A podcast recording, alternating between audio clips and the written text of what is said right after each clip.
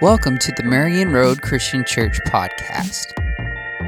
Marion Road exists to glorify God through worship, sharing the good news, making and developing disciples, and serving others. What do you do when you are caught in a storm? Last summer, I was out on a morning walk and walking the loop around our neighborhood, and I was about 10 minutes or so from our house. And as I was walking, I could see that there was a storm on the way. It, could, it looked like it was already raining at Chad Binger's house, from what I could see, for those of you that know where I live and know where Chad lives, to give you some perspective, I guess. And it was a little bit of an unsettling feeling. I considered calling Whitney and having her come pick me up, but I decided instead probably the responsible thing to do was just move a little faster than I would have liked to get back to our house in time before the rain really set in because there's not much you can do when you are face to face with a storm. You can plan ahead as best as you can. You can check the forecast. You can dress accordingly. But if you are outside, if you are caught out in the middle of a storm, there is not much you can do to make it go away. And that's true of rain and thunder and lightning just as much as it is true of the metaphorical storms of life. I don't know what kind of storms you have dealt with in the past, what you are dealing with right now, or what you might deal with in the future. I'm pretty confident you will have to deal with them at some point or another. And those storms could be changes at work, they could be problems with your health or the health of a loved one. It could be financial uncertainty, it could be tension with your kids or in your marriage. I don't know what it is for you, but I know there are seasons of life for all of us where things are uncertain where plans get interrupted, where we are left unsure of what is happening and what is going to come next. And it seems most of the time that those seasons and the uncertainty around them tend to produce fear in us. And fear tends to bring about questions. Questions like, why is this happening? Questions like, who is responsible for this? Questions like, what can I do to fix it? And our first attempt to answer those questions might be to try to fix things on our own. We might try to work longer hours to make things better. We might detach from whatever we are dealing with in order to insulate ourselves from the pain. We might make bold promises about changes we'll make in the future. You might know history is littered with stories of people who made drastic changes in their life because they promised God that if He saved them from a specific situation, that they would do so. The story goes that the great church reformer Martin Luther was fully intending to become a lawyer until he got caught out in a thunderstorm, and he prayed to God that if God spared him from that thunderstorm, he would become a monk. And he was spared, and the rest, I guess they say, is history. Within our own movement of churches, it is said that Alexander Campbell, one of the founders of our movement of churches, vowed to become a minister after he was delivered from a storm while he was uh, out on a ship. And the story progressed from there. And we might not do something that drastic, but we might do something similar. Promising to never do something again, promising that God, if you will get me out of this, I will make up for it one day or whatever it might be. And those promises, even if they sound pious to ourselves because we're, we're praying to God that if He will do this thing for us, we will pay Him back in some way, at the end of the day, those things are still acts of trusting in ourselves. They're actions that think that there must be something that I can do, something that I can offer that will get me out of this problem. And I don't know about you, but in my experience, the storms of life tend not to be solved by trying harder, by making bold promises, or whatever it might be. When we're truly caught in a storm, we need a power greater than ourselves. Ultimately, what we need is the power of Jesus. And having Jesus does not guarantee we will be delivered from storms immediately, but it does mean we will have the one with us that is greater than the source of our fear. And if we have one with us who is greater than our fear, that goes a long way to answering whatever questions we might have. And as we've made our way through the Gospel of Mark up to this point, if you've been with us, you've seen quite a bit. We've been looking at scenes where Jesus is in a confrontation of some sort. We've seen him confronted by Satan in chapter 1. We saw him confronted by his family and the religious authorities in chapter 3. Today we're going to be looking at chapter 4 at the end of that chapter and see Jesus confronted by nature, which is a different beast entirely. He's demonstrated his superiority so far in all these other confrontations, but, but there are things that we could imagine a human being navigating. You know, someone who was very spiritual, had, a, had an intense connection with God, could maybe navigate temptations from Satan fairly easily. A wise person could could navigate tension with their family pretty easily. A good politician could handle the religious authorities around them. There aren't too many people, in my experience at least, that are able to enter into direct conflict with nature and expect to be successful. But this is what Jesus does in this passage. He is He's already demonstrated in this chapter, in the passage we looked at last week, his wisdom, that he is a good teacher. We saw that through the series of parables that he tells. Now he validates his wisdom, he validates his authority as a teacher by demonstrating his power in a way that is different and surprising and amazing. So I want to walk through this story with us today, picking up in Mark 4 at verse 35. It says, That day when evening came, he, Jesus, said to his disciples, let us go over to the other side. Leaving the crowd behind, they took him along just as he was in the boat. There were also other boats with him. If you remember the passage we looked at last week, it began by telling us that Jesus has too big of a crowd around him, so he gets into a boat on the Sea of Galilee and pushes out a little bit to allow the water to amplify his voice so that the crowd can hear him. And now we get to the end of that long section of teaching, and Jesus and apparently his disciples, they are already in this boat, and so he tells them, It's time, let's get in the boat, let's go across to the other side of the lake. And so Jesus and his 12 disciples start doing just that. Mark tells us there are other boats around them, and it seems to start out as a fairly peaceful evening, but it doesn't stay that way. Picking up in verse 37, Mark says, A furious squall came up and the waves broke over the boat so that it was nearly swamped. Jesus was in the stern, sleeping on a cushion. The disciples woke him and said to him, Teacher, don't you care if we drown? You may know, if you've read the Gospels, that the Sea of Galilee sits in a low basin with high mountains around it. And so that means that it is pretty easy for winds and things like that to blow into that basin and whip up pretty severe storms on pretty short notice. And that's what happens here. This is not a, a nice summer rain or anything like that. The word that Mark uses in verse 37, it is a word for a whirlwind, it is a word for a hurricane. And Mark modifies that word with the Greek word megale which means great, and you might be able to hear our word mega within that word. This is no storm that you sit on the back porch and watch it rain. It is a serious, dangerous situation. Even the experienced fishermen among Jesus' disciples who have made their living for years on boats on this body of water, they are at a loss about what to do. Waves are breaking over the boat. It seems like a foregone conclusion that it is going to go underwater at some point. Everyone is desperately trying to literally keep the ship afloat as long as possible. And with all of this commotion, Jesus, tired after a long day of preaching, I'm sure, is asleep in the back of the boat. Now, I can understand dozing off if you're in the back of a boat and it's a comfortable spot and you're enjoying the rocking of the waves. I, I can't get my mind around being able to sleep on a boat through a storm. And the disciples are dealing with a lot at this moment, so I don't want to read too much into their thoughts. I don't want to assume they have a lot of time to sit back and deliberate about what they make of Jesus asleep in the boat at this moment. But I have to wonder what they think about it, and I have to wonder if it's reminding them of any of the stories from the Old Testament they've heard since they were children. Maybe, just maybe, Jesus is reminding them of Jonah, that Old Testament prophet who fell asleep on a boat during a storm. In Jonah's case, you might know if you've read the book of Jonah that he was on a boat because he was in rebellion against God. And God sent this great storm on this boat to be able to pull Jonah out of his rebellion. And so, are the disciples making any connections in their mind in this moment? Is Jesus a prophet like Jonah, someone in rebellion against God?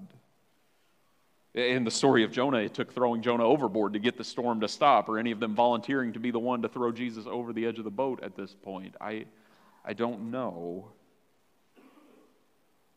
whatever their collective thoughts are, they decide that if nothing else, they probably need an extra set of hands. And so they wake Jesus up and ask him if he even cares if they drown. I mean, Jesus, what, what good is all this teaching about this kingdom that you're supposed to be bringing into the world if we're all at the bottom of the Sea of Galilee?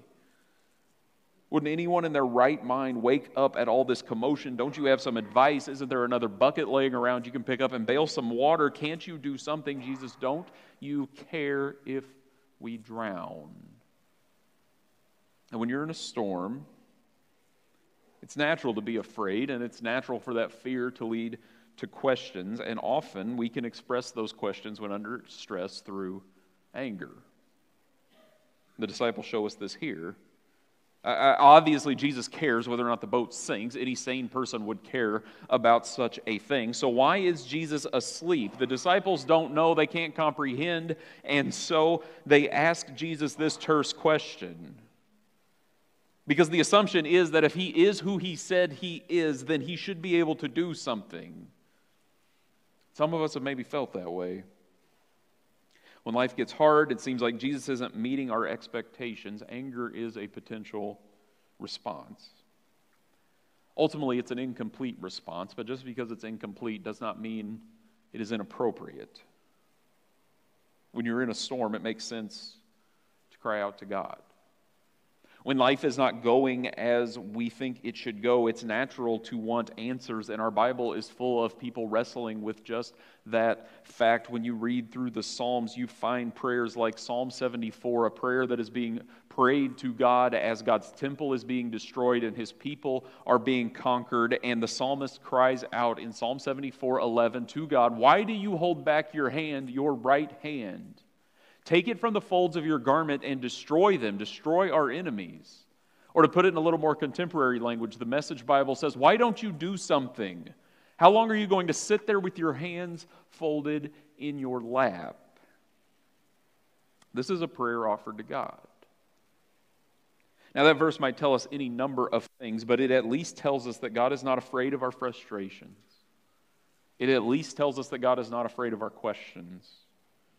We do not run the risk of being squashed like a bug when we cry out to God. Otherwise, verses such as Psalm 74:11 and Mark 4:38 would not be in our Bible. But just asking questions, just getting angry is not the end of the story.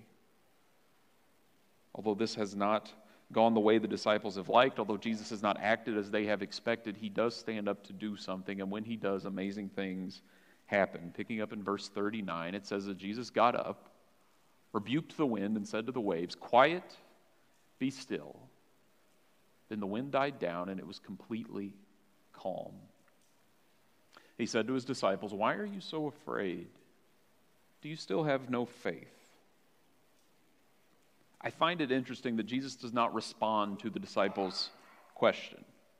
He stands up in the back of this rocking boat. He rebukes the wind and the waves. He commands them to be quiet, to be still. And just as before in this gospel, he has commanded demons to leave people and they have gone running. As soon as Jesus speaks, this storm is gone.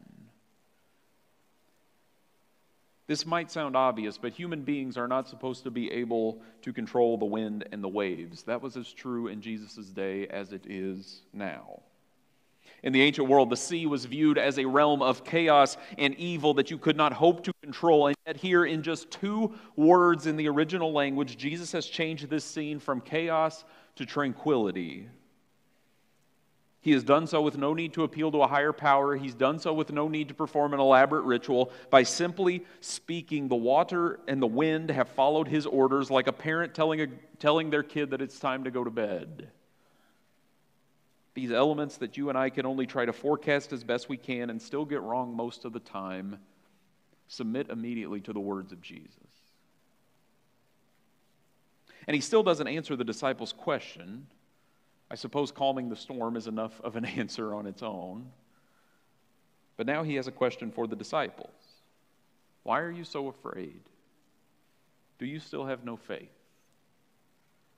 On one level, with the benefit of hindsight, that feels like a fair question to ask. We can wonder, you know, how could the disciples be so dense? Didn't they realize who was in the boat with them? And if Jesus was with them in the boat, then everything would be okay. But at the same time, I think the fear of the disciples is reasonable enough. Why were we so afraid? I don't know, Jesus. Maybe it's because we were just in the middle of a hurricane. That, that seems to make people a little uneasy at times. Yet, as much as we might understand the fear of the disciples, Jesus' question, Why are you so afraid? Do you still have no faith? is the question that matters. And the answer we give to it, whether we're the disciples in this story or you and me today, that is the answer that makes all the difference. The problem the disciples have in this story is not a lack of ability. Their problem is not a lack of effort. Their problem is a lack of faith. It is a lack of trust in who God is. They did not understand the one who was asleep in the back of the boat, and therefore they were driven by their fear. If they had understood who was with them, they would have had a very different perspective. Because now that they do understand who is in the boat with them, they come to realize he is not like Jonah at all. He is, as he says elsewhere, the one greater than Jonah. Where Jonah rebelled against God's desire to proclaim his name to a foreign nation, Jesus has come so that all the world might know the love of God. Where Jonah ran from the call of God in favor of his own self interest, Jesus submits to the will of God entirely. And where all others have failed, Jesus is faithful because that is who he is, fear has no place. It might be easy to read this story and wonder how the disciples could get it so wrong, but, but that perspective ignores how often this story has been my story, and I'm guessing it has maybe been your story at some point or another as well. We live in a world that runs on fear. If you don't believe me, just turn on the evening news. We are given story after story of problems in our world, whether it's wars abroad, whether it's chaos in our own nation, whether it's crimes taking place right around the corner, and we are told all of these things to make us worry that maybe these things are going to happen to us or affect my life in some negative way. Then we go from these depressing and fearful news stories to commercials that tell us that there's a hole in our lives right now, and the way to fix it is to buy whatever it is that they are selling. And we're left wondering if maybe we're missing out, if we need to buy some more things, and then things will be okay. While all that's going on, our phones usually aren't too far away from us, and they are buzzing and ringing and doing all sorts of things, reminding us that there's a, there's a world happening out there. There are things we might be missing out on, and you have to pick that thing up and respond immediately, or else you will be left out. And all of that together promises to fix the fear in our souls. And it leaves us overstimulated and burned out trying to solve that emptiness within us with all sorts of things, whether it's entertainment, whether it's alcohol, whether it's medication, whatever else it might be. And the whole time we are in that cycle, we're bailing water, wondering why Jesus is asleep, forgetting that he has never left us. And I don't say that to minimize the storms of life. The storms of life are real. Whatever it is you're going through, it is real. It is just as real as the storm the disciples are dealing with in this passage was real. The fear that those storms bring about are real. I'm not asking you to stick your head in the sand and pretend everything is okay when it is not, but I do want to remind us that our fear is nothing compared to who Christ is. When we live in fear, we are forgetting the one who has promised he will never leave or forsake us. We're forgetting that he spoke the universe into existence and he rules over it eternally. So, as real as our fears may be, the message of Jesus tells us that the care of Christ is always greater. But ironically, when we understand that, we come to find a different sort of fear at the very end of this passage. In verse 41, after Jesus has asked them why they have such little faith. Mark tells us the disciples were terrified and asked each other, Who is this? Even the wind and the waves obey him. After the waters are calm, Mark tells us the disciples are terrified. They're not terrified because of the weather, they're, they're terrified because of Jesus. This fear is greater than any fear they had about the storm. Jesus asked them why they were afraid in verse 40, and the word he uses there is just sort of a general word for scared or timid or uh, fearful, something like that. Jesus essentially asked them why they were afraid of the dark as they're turning on the nightlight or something like that. It's that level of fear. Here, when Mark tells us the disciples are terrified, literally what he says in the original language is that the disciples feared a great fear. They were scared of the wind and the waves before for good reason, but now that Jesus has shown that he has power over them, they are shaken to their core. Jesus has never responded to their question, and now that he asks them a question, none of them have the nerve to respond to him either. They look at one another, they're trying to make sense of what has just happened. They have some conversations amongst themselves, but no one is willing to address Jesus. They're terrified. And they feel that way because they know what the Old Testament says about who controls the weather. The disciples know their Old Testament. They know passages like Psalm 89 9, where the psalmist says to God, You rule over the surging sea. When its waves mount up, you still them. They know passages like Psalm 107, verse 29, that says that God stilled the storm to a whisper, the waves of the sea were hushed. The Old Testament is pretty clear that the only person who has hope of controlling the chaos of the sea is God Himself. You don't just stand up and tell the wind and the waves to be quiet unless that's who you are. A human being might be able to deal with criticism and controversy. A human being might be able to cast out demons. A human being maybe could even be able to heal, heal someone who was paralyzed. No human being is able to control the weather. So, if Jesus has just demonstrated he has authority not only over the human realm, but nature as well, he is not just another prophet. He is not just the latest rabbi on the block. He's not just a good religious teacher. He is God Himself on earth for us in this boat with the disciples in this moment.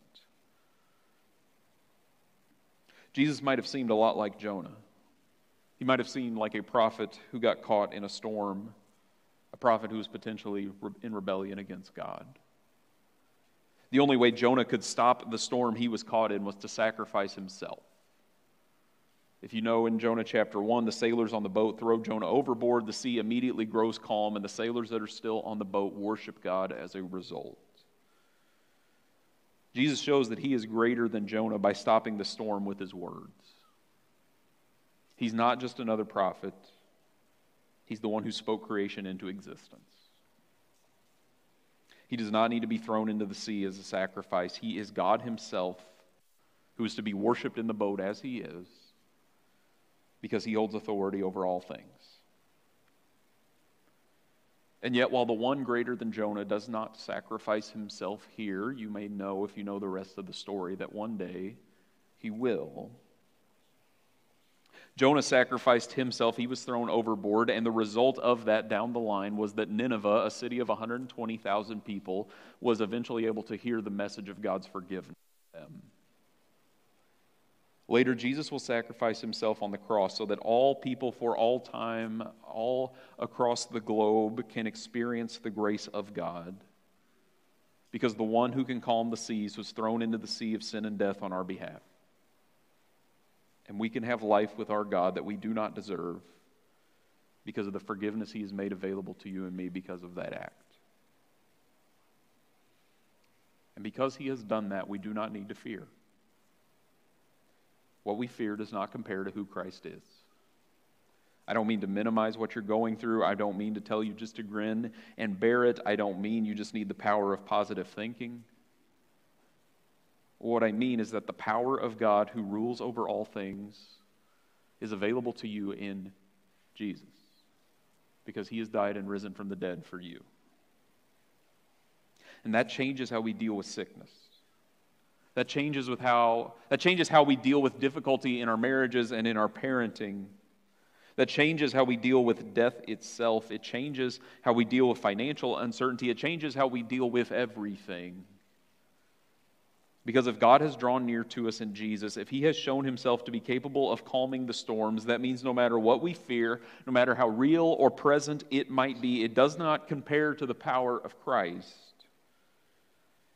It may seem like he is asleep in the boat.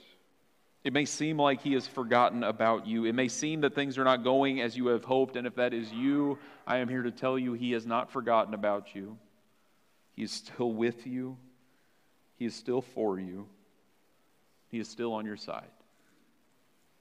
And I say that even though I don't know, I can't guarantee how your story will end, but I can say that the one who is stronger than the wind and the waves is stronger than everything else, even death.